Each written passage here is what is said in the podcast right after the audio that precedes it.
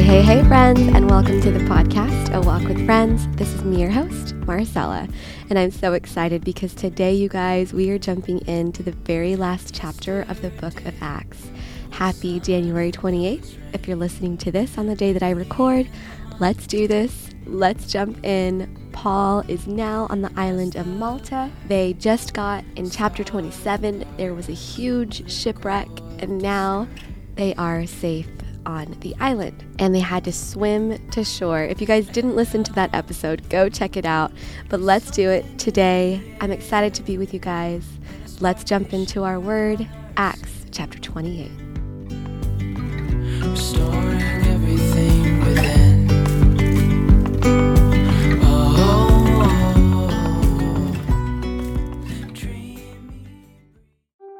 Once we were safe on shore, we learned that we were on the island of Malta. The people of the island were very kind to us. It was cold and rainy, so they built a fire on the shore to welcome us. As Paul gathered an armful of sticks and was laying them on the fire, a poisonous snake, driven out by the heat, bit him on the hand. The people of the island saw it hanging from his hand and said to each other, A murderer, no doubt. Though he escaped the sea, justice will not permit him to live. But Paul shook off the snake into the fire and was unharmed. The people waited for him to swell up or suddenly drop dead. But when they had waited a long time and saw that he wasn't harmed, they changed their minds and decided he was a god. Near the shore where we landed was an estate belonging to Publius, the chief official of the island. He welcomed us and treated us kindly for three days. As it happened, Publius's father was ill with fever and dysentery.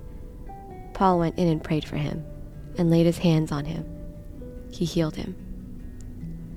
Then all the other sick people on the island came and were healed.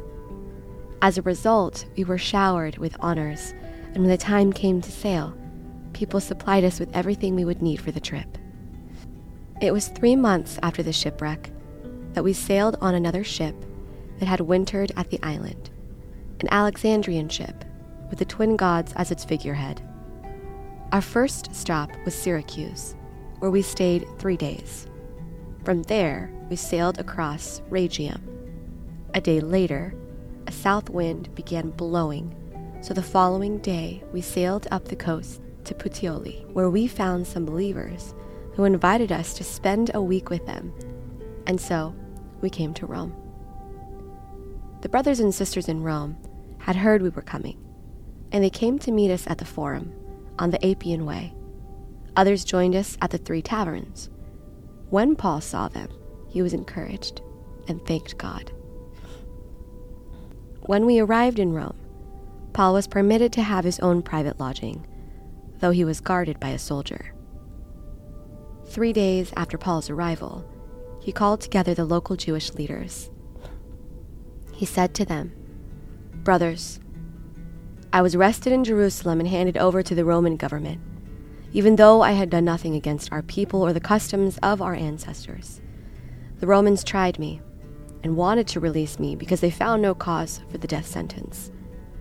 But when the Jewish leaders protested the decision, I felt it necessary to appeal to Caesar, even though I had no desire to press charges against my own people.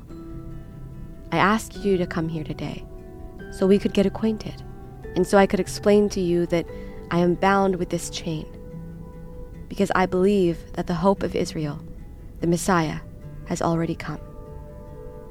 They replied, We have had no letters from Judea or reports against you from anyone who has come here but we want to hear what you believe. For the only thing we know about this movement is that it's denounced everywhere. So a time was set, and on that day a large number of people came to Paul's lodging. He explained and testified about the kingdom of God and tried to persuade them about Jesus from the scriptures. Using the law of Moses and the books of the prophets, he spoke to them from morning until evening. Some were persuaded by the things he said, but others did not believe. And after they had argued back and forth among themselves, they left with this final word from Paul. The Holy Spirit was right when he said to your ancestors through Isaiah the prophet Go and say to this people, When you hear what I say, you will not understand. When you see what I do, you will not comprehend. For the hearts of these people are hardened, and their ears cannot hear, and they have closed their eyes, so their eyes cannot see. And their ears cannot hear, and their hearts cannot understand and they cannot turn to me and let me heal them. So I want you to know that this salvation from God has also been offered to the Gentiles, and they will accept it. For the next two years, Paul lived in Rome at his own expense. He welcomed all who visited him, boldly proclaiming the kingdom of God and teaching about the Lord Jesus Christ, and no one tried to stop him.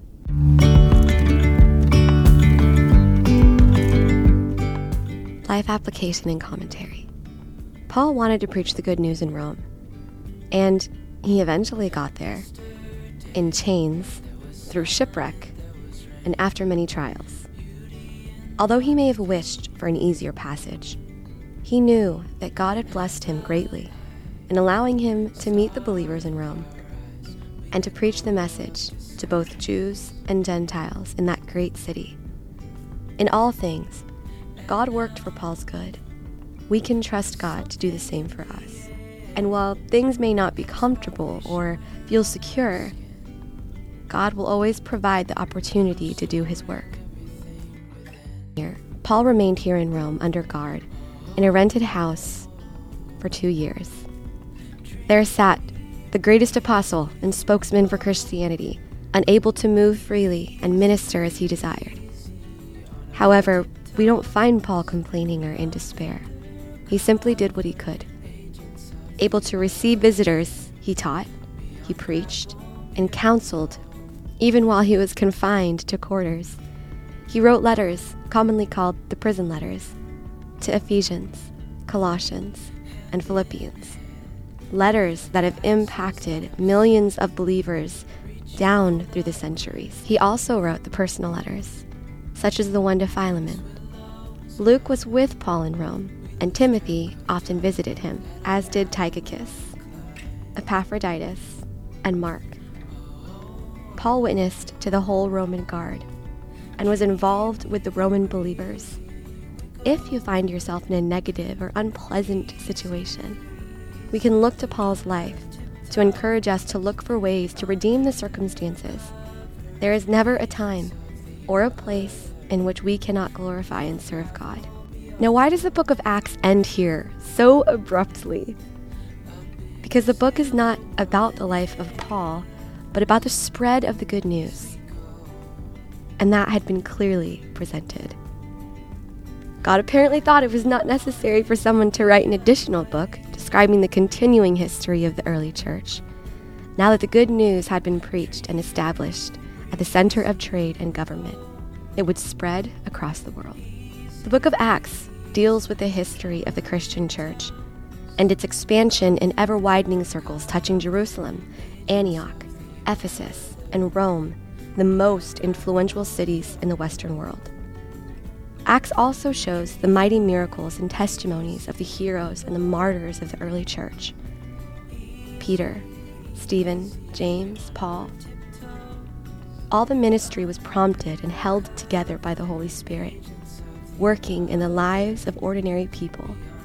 They were merchants, travelers, slaves, jailers, church leaders, males, females, Gentiles, Jews, rich, poor.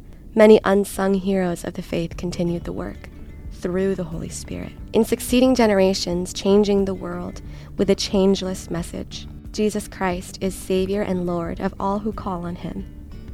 Today, we can be the unsung heroes in the continuing story of the spread of the good news. It is the same message that we Christians are to take to our world so that many more may hear and believe.